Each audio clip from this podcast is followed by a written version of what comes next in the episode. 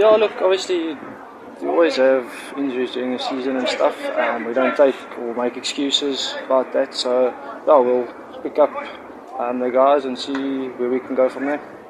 Yeah, look, it's it's never easy when you have so many disruptions during a game and during the season. But obviously, you have to make the most of it, try work around it, and you can't use it as, as excuses. So, yeah, we just have to work hard for each other, fight for each other, and take it game by game. Look, I'm always grateful for the opportunity. It's always a huge privilege and honour to play and start in a Stormers jersey. So I'm really enjoying it and trying to make the most of it. So look, it's never easy moving from union to union. You're always scared. I think obviously all the bad things that can happen. But yeah, I'm very grateful for the opportunity that province has given me. And yeah, just enjoying every moment.